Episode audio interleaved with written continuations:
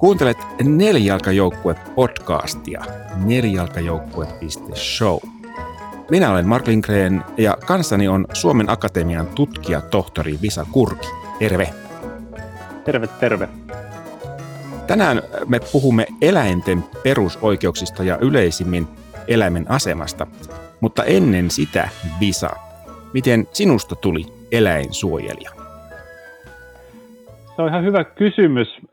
Mä olen aina tota noin, kokenut suurta empatiaa ja sympatiaa eläimiä kohtaan pienestä pitää ja meillä on ollut, ollut koira, koira tota, perheessä, missä, missä kasvoin kotona Turussa. Ja, ja tota, sitten mä luin tota, lukiossa, tai mä itse asiassa kasvissyöjäksi yläasteella, sitten mä luin lukiossa Peter Singerin kirjan Oikeutta eläimille, ja se oli itse asiassa aika semmoinen merkittävä kirja mulle, resonoi tosi paljon, ja siinä vaiheessa mä siirryin niin kuin enemmän vegaaniuden suuntaan, vaikka mä tietysti, tai tietysti ja tietysti, mutta mä en nyt en ole mitenkään sataprosenttisen vegaani, mä uskon siihen, että parempi olla 90 prosenttia ja, ja, ja tota noin, niin, öö, olla huoli, huolimatta, jos joskus vähän lipsahtaa, kuin sitä, että pyrkisi se täydelliseen vegaaniuteen. No joo, mutta se oli sivupolku. Mutta sitten mä päädyin oikeikseen tässä Obu Akademiihin, ja siellä oli itse asiassa henkilö, jonka varmaan monet täälläkin tunnistaa, eli Birgitta Wahlberg. Hän on tota, eläinoikeuden, siis eläinoikeustieteen uranuurtaja Suomessa, ja, ja sit hänen innotuksestaan osaksi mä päädyin muun muassa kirjoittamaan mun niin kuin kandin tutkielman, eli niin sanottu oikeusnotaarityö se on oikeuksessa niin, eläinoikeudesta, ja sitten myöhemmin graduuni ja sitten lopulta väitöskirjakin sivusi näitä teemoja hyvin läheltä. Että mulla on ehkä ollut sellainen akateeminen suhtautuminen elä, eläinsuojeluun aina. Mä en sinänsä ollut niin aktiivinen missä eläinsuojelujärjestöissä esimerkiksi. Mutta se tavallaan se sun kiinnostus syntyi sitten, mistä se lähti se kiinnostus siihen muuta kuin tämän, tämän henkilön kautta? Mutta... No siinä ehkä, ehkä toinen oli semmoinen niin akateeminen, mulla oli aina kiinnostunut eläinoikeusfilosofia ja tällaiset kysymykset, ja mä huomasin vielä sen, että, että tämä eläinoikeustiede, niin se on semmoista vähän niin kuin käymätöntä korpimaata tietyssä mielessä, eli että sitä on tehty tosi vähän, ja se teki siitä tieteellisestikin kiinnostavaa, että siellä on tosi paljon paljon perattavaa. Että monet peruskäsitteetkin on sellaisia, että niitä ei ole ihan hirveästi tutkijat miettinyt, mitä nämä niin tarkoittaa. Että se mun tutkielmahan, notaritutkielma aikoinaan koski niin sanottua tarpeettoman kärsimyksen tuottamisen kieltoa. Eli, eli se on niin kuin meidän eläinsuojeluoikeuden peruslähtökohta on se, että eläimelle saa aiheuttaa tarpeetonta kärsimystä. Ja sitten mä jäin niin miettimään sitä, että mitä, mitä, niin kuin, mitä sitten tarpeellinen kärsimys. ja tuli siihen johtopäätökseen, että itse asiassa no, aika moni asia loppujen lopuksi on tarpeellista niin kuin lain näkökulmasta, että se kuulostaa hienolta paperilla se tarpeeton kärsimys, mutta kyllä, että se, se on kielletty se tarpeeton kärsimys, mutta sitten kyllä se, aika monet asiat sitten kuitenkin lukeutuu siihen tarpeellisen kärsimyksen puolelle. Niin, että eikö se ole kuitenkin se ihminen, joka sen tarpeen määrittelee, niin näin se on, ihminen se määrittelee ja kyllä vahvasti niin kuin ihmislähtöisesti mennään.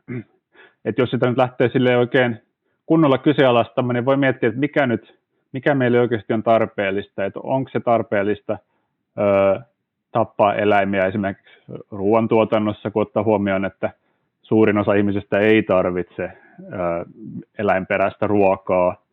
Mä tiedän kyllä joitakin ihmisiä, jotka on yrittänyt olla kasvissyöjä ja ei ole jotenkin kroppa kestänyt sitä, että se on tietysti eri asia, mutta suurimmalle osalle se lihansyönti ei ole tarpeellista, tai vaikka eläinten käyttäminen esimerkiksi vaatteissa, niin se, en, en voi sanoa, että se olisi tarpeellista tämmöisessä sana-arkimerkityksessä, mutta sitten kuitenkin juridiikan näkökulmasta se sitten katsotaan tarpeelliseksi. Mutta eikö se aika, aika jännä, että se on juridisesti tämmöinen autiomaa kuitenkin sitten, kun ajatellaan, että me ollaan – koko ihmisen elon ajan on käytetty eläimiä eri tavoin hyödyksi ja avuksi ja kuitenkin sitä sitä pohdittu, että mikä sen oikeudellinen pohja on. Joo, tuo on tosi kiinnostava pointti ja siinä on ehkä semmoinen tausta, että, että kun perinteisesti eläintä on niin kuin ajateltu ihan vaan esineenä, esine tarkoittaa, niin kuin, että eläin on semmoinen ihmisen käyttämä, öö, miten se nyt sanoisi, tavara, ja se on lähestytty niin kuin vahvasti ihmislähtöisesti. Eli eläimiä myydään ja ostetaan. Jos sä myyt eläimen toiselle ja se sattuukin olemaan silloin vaikka joku piilevä sairaus, niin, niin sitten se voi ajatella, että se, siinä eläimessä on vika ja sitten se vian takia tota noin, niin pitää maksaa vaikka hinnan alennusta tai jotain tämän tyyppistä. Et se on ollut hyvin, niin kuin, että eläin on samastettu mihin tahansa esineeseen, niin kuin vaikkapa tuoliin tai mihin tahansa. Ainoa poikkeus ehkä on se, että mikä on tietysti oikeuden pitänyt tunnustaa, on se, että eläimet on kuitenkin itsenäisiä olentoja, eli ne pystyy esimerkiksi pakenemaan tai, tai tota noin, niin sun koira voi käydä raatelemassa naapurin karjaa tai tämän tyyppistä, niin tämmöiset asiat sitten on pitänyt ottaa huomioon, että miten, miten, miten kun eläimet aiheuttaa vahinkoa ihmisille, muille ihmisille, niin miten me semmoiset, niin kuin, öö, miten niitä pitäisi säännellä oikeudellisesti. Ja siitä on kyllä niin kuin enemmän, enemmän tota, öö, löytyy niin kuin tutkimusta ja vastaavaa kauempaakin, mutta, mutta sitten tämä niin eläinsuojelun näkökulmasta on itse asiassa aika harva oikeustieteen tutkija ollut siitä kiinnostunut. Mukana nelijalkajoukkueessa SEY, Suomen eläinsuojelu, Suomen suurin eläinsuojelujärjestö ja eläinsuojelun asiantuntija, sekä kodittomat.info, palvelu, jossa kodittomat lemmikit etsivät uutta loppuelämän kotia. Sydäntä lähellä.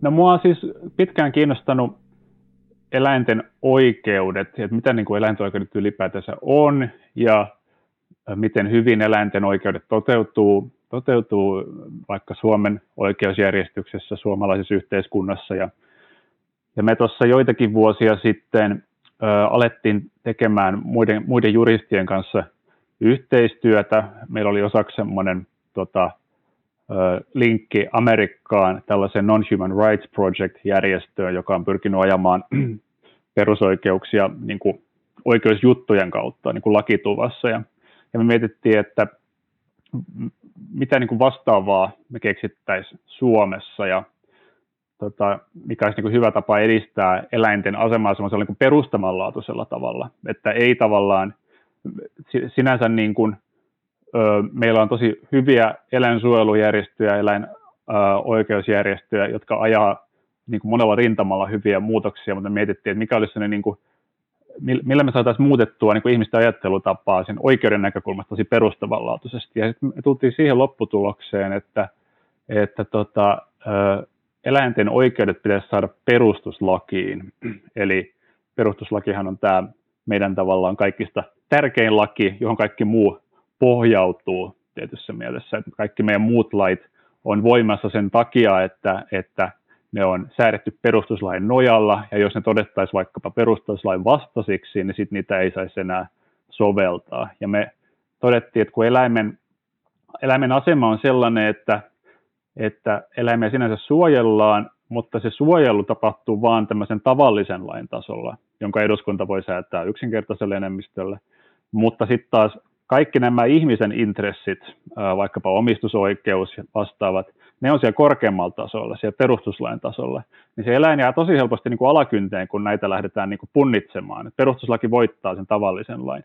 Ja sen takia me ollaan tehty tämmöinen ehdotus, että eläinten perusoikeudet otettaisiin mukaan perustuslakiin omaksi tämmöiseksi luvukseen. Siellähän on siis jo ihmisen perusoikeudet mainittu ja listattu siellä perustuslaissa, niin sinne tulisi uusi luku, joka koskisi eläinten perusoikeuksia. No miltä se näyttää? Onko se etenemässä hanke? No tämä, meillä on etelty tätä semmoisena hyvin pitkän tähtäimen projektina, että tota, tosiaan se meidän nettisivulta löytyy se meidän ehdotus. Se on hyvin perusteellisesti laadittu. Siinä on siis viisi pykälää. Meidän nettisivu on siis www.elaintenvuoro.fi.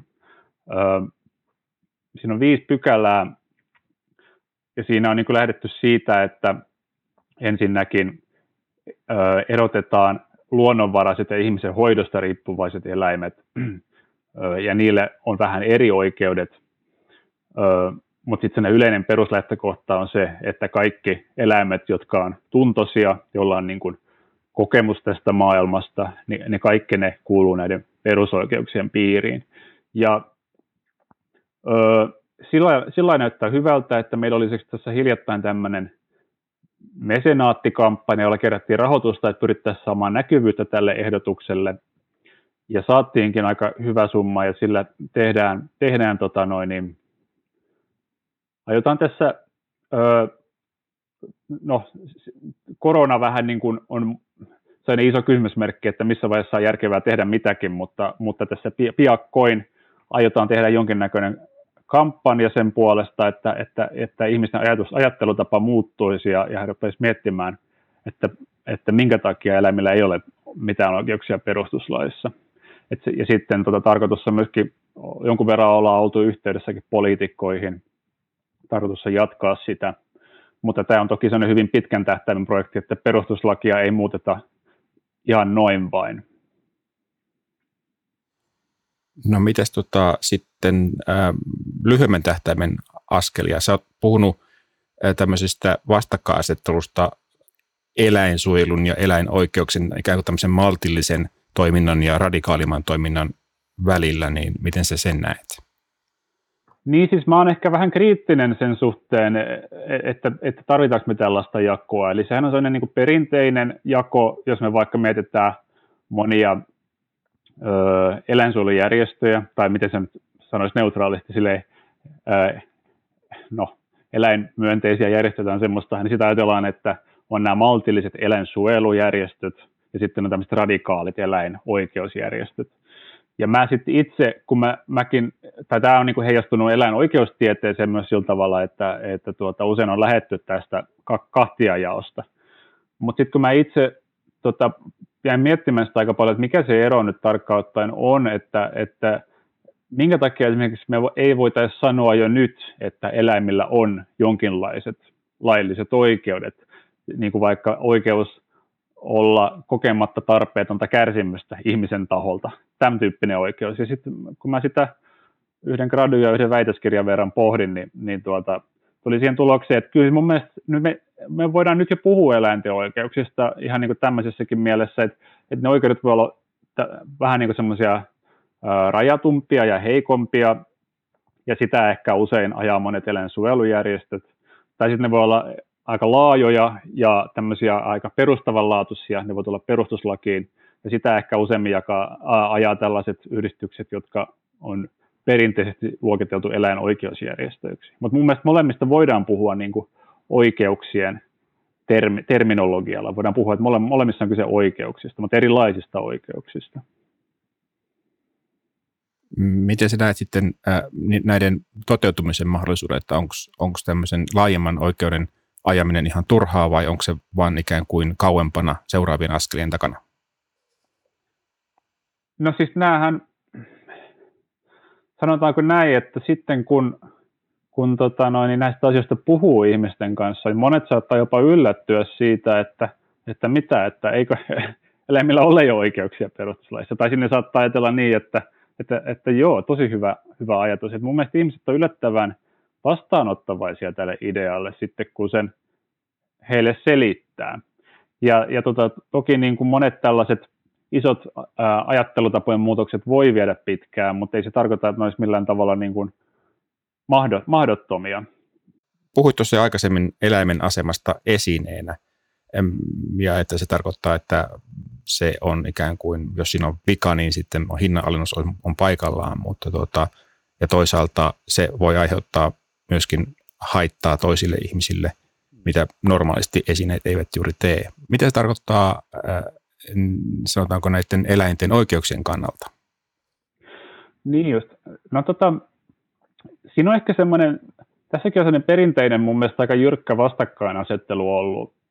Eli per, aika perinteisesti juridiikassa on ehkä ajateltu niin, että meillä on tämmöinen tiukka kahtiajako, eli meillä on niin kuin ihmiset, joita oikeustieteessä kutsutaan luonnollisiksi henkilöiksi, ja, ni, ja tota, niiden niin kuin vastakohtana on sitten ö, esineet. Ja nämä on tavallaan niin kaksi täysin pois, toisessa poissulkeva kategoria, että sä et voi olla molempia samaan aikaan. Se on aika niin mustavalkoinen näkemys.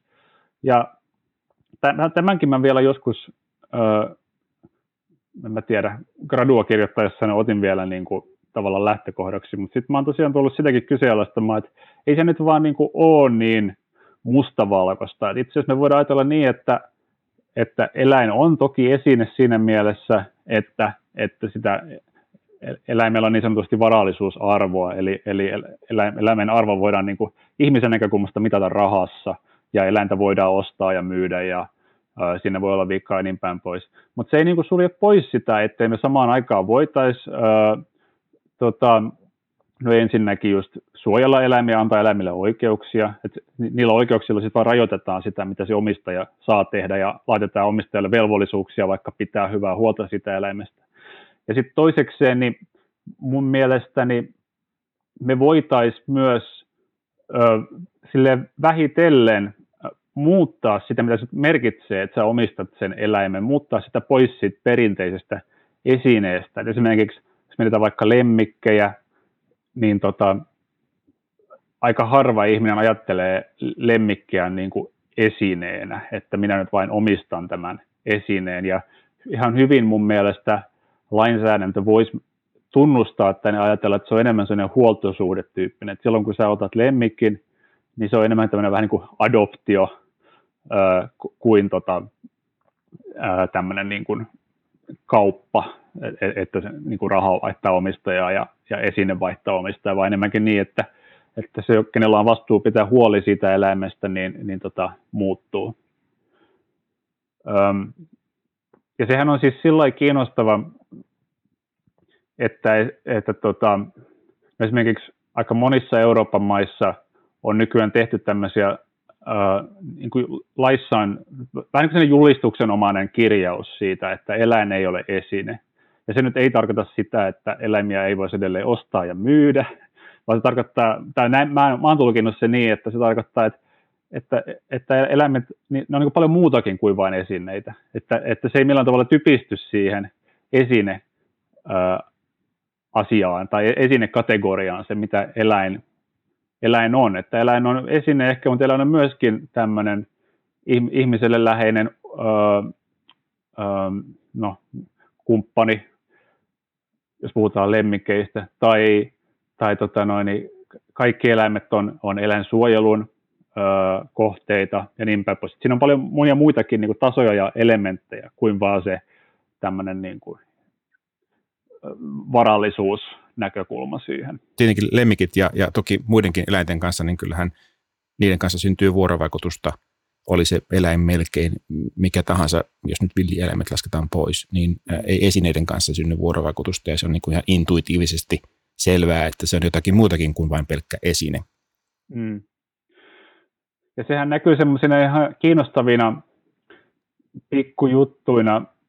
Mä just tein tässä tutkimustyötä, mä oon kirjoittanut artikkelia että just tästä, että mitä se nyt tarkkaan tarkoittaa sanoa, että eläin on esine. Ja esimerkiksi siinä on sellainen kiinnostava ö, lähtökohta, tai siis, että jos me ajatellaan niin, että, että jos, jos sä nyt rikot mun jonkun tuolin vaikka, niin mitä sun pitää korvata siitä? No sun pitää korvata lähtökohtaisesti sen niin kuin tuolin arvoa, että mä saan niin kuin samanlaisen uuden tuolin. Ja jos me nyt sovellettaisiin tätä periaatetta niin kuin eläimiin suoraan, niin se olisi niin, että jos, jos, sä, tota, jos mä nyt jollain tavalla, öö, en mä tiedä, vahingossa ajan sun koiran yli autolla sille, että sieltä murtuu jalka, niin periaatteessa riittäisi se, että mä maksan se, sen, että se koira tota noin, öö, no, lopetetaan ja anna sen verran rahaa, että sä voit ostaa uuden koiran. No se nyt ei kuulosta hirveän jotenkin meidän oikeustajun mukaiselta, vaan se, mikä kuulostaisi paremmalta, on se, että mun pitää maksaa eläinlääkärikulut, vaikka ne menisikin aika reilustikin sen koiran niin kuin tämmöisen puhtaan rahallisen arvon yli. Ja, kun mä tätä kaivelin, niin Ruotsissa korkein oikeus on kääntynyt tälle kannalle, että ne ei kohtele enää lemmikkieläimiä samalla tavalla tämmöisinä niin kuin, samanlaisina esineinä kuin joku, joku tuoli. Että itse sun pitää maksaa ne eläinlääkärikulut, vaikka, vaikka se olisi kalliimpaa kuin ostaa vain uusi koira. Ja, ja sitten mä huomasin, että Suomessa meillä ei ole mitään ennakkotapauksia, mutta mä löysin yhden ihan käräjäoikeus, eli tämmöinen alimman tason oikeus, niin on ihan oikeastaan tiedostamattaan soveltanut tätä samaa periaatetta. Et mä huomaan, että se käräjäoikeus ei yhtään niin pohtinut siinä sitä, että, että tässähän mennään tavallaan itse asiassa sitä yleisperiaatetta vastaan, että eläimet on kuin mitä tahansa esineitä. Että se käräjäoikeus piti itsestään selvänä, että totta kai eläinlääkärikulut maksetaan, vaikka ne menee reilusti sen, sen tota lemmekin niin kuin tämmöisen nimellisenä tai käyvän arvon yli. Et se on mun mielestä kiinnostavaa, että, että tämmöinen niin kuin asennemuutos jollain tavalla on tapahtumassa.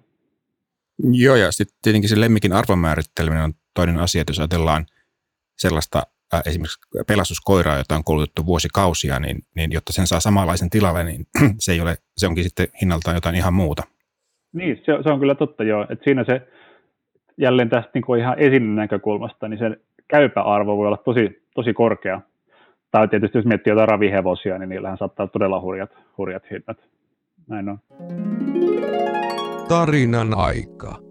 No, tämä ei ole mikään ehkä hirveän niin kuin, jännittävä tarina. Mä vaan jäin niin kuin, miettimään, että, että mikä on jotenkin sellainen niin kuin, ö, kohtaaminen eläimen kanssa, joka koskettanut mua syvästi. Ja, ja yksi tämmöinen tarina on ihan vaan se, että, että tota, no me itse meillä oli, no siitä on jonkun verran jo aikaa, mutta mä ja mun puoli semmoisessa vaiheessa adoptoitiin toisesta perheestä kaksi kissaa ja, ja tota, toinen niistä oli itse asiassa aika huono, huonossa kunnossa monella tapaa silloin, kun me se adoptoitiin ja sitten saatiin, saatiin tota noin, niin se paljon parempaa kuntoa siinä aikana ja,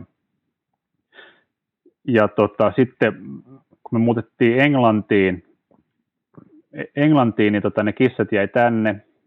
No sitten itse asiassa ne meni mun, mun niin kuin appivanhemmille ja, ja siellä sitten oli jo valmiiksi kissoja, niin sitten tuli vähän riitaa ja sitten no, ensinnäkin siinä kävi niin onnettomasti, että yksi näistä meidän kissoista, myykissa, öö, no lähti sieltä sitten vetämään, kun se ei tullut toimeen näiden kanssa ja ilmeisesti ikinä enää nähty, että se on vähän surullista, luultavasti se sitten no, tuli varmaan jonkun pedon syömäksi todennäköisesti.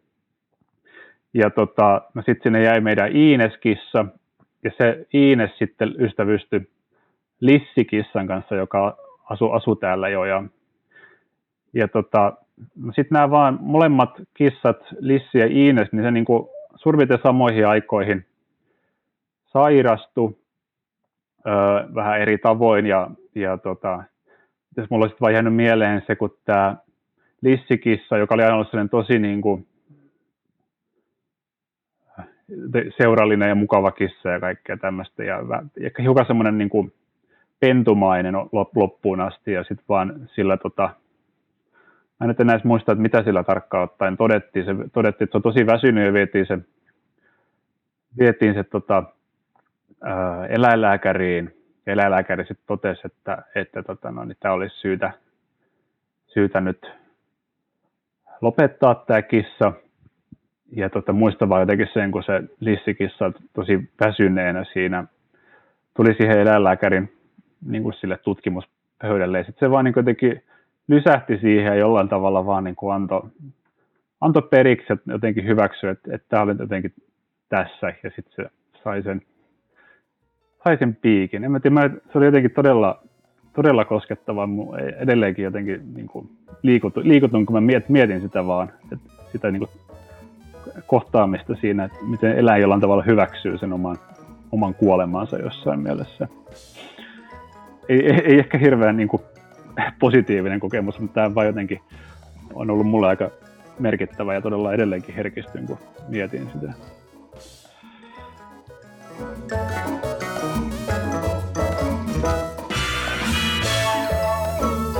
Tämä oli Nelijalkajoukkue podcast. Tuottajana ja editoijana toimin minä, Mark Lindgren ja Huima Production.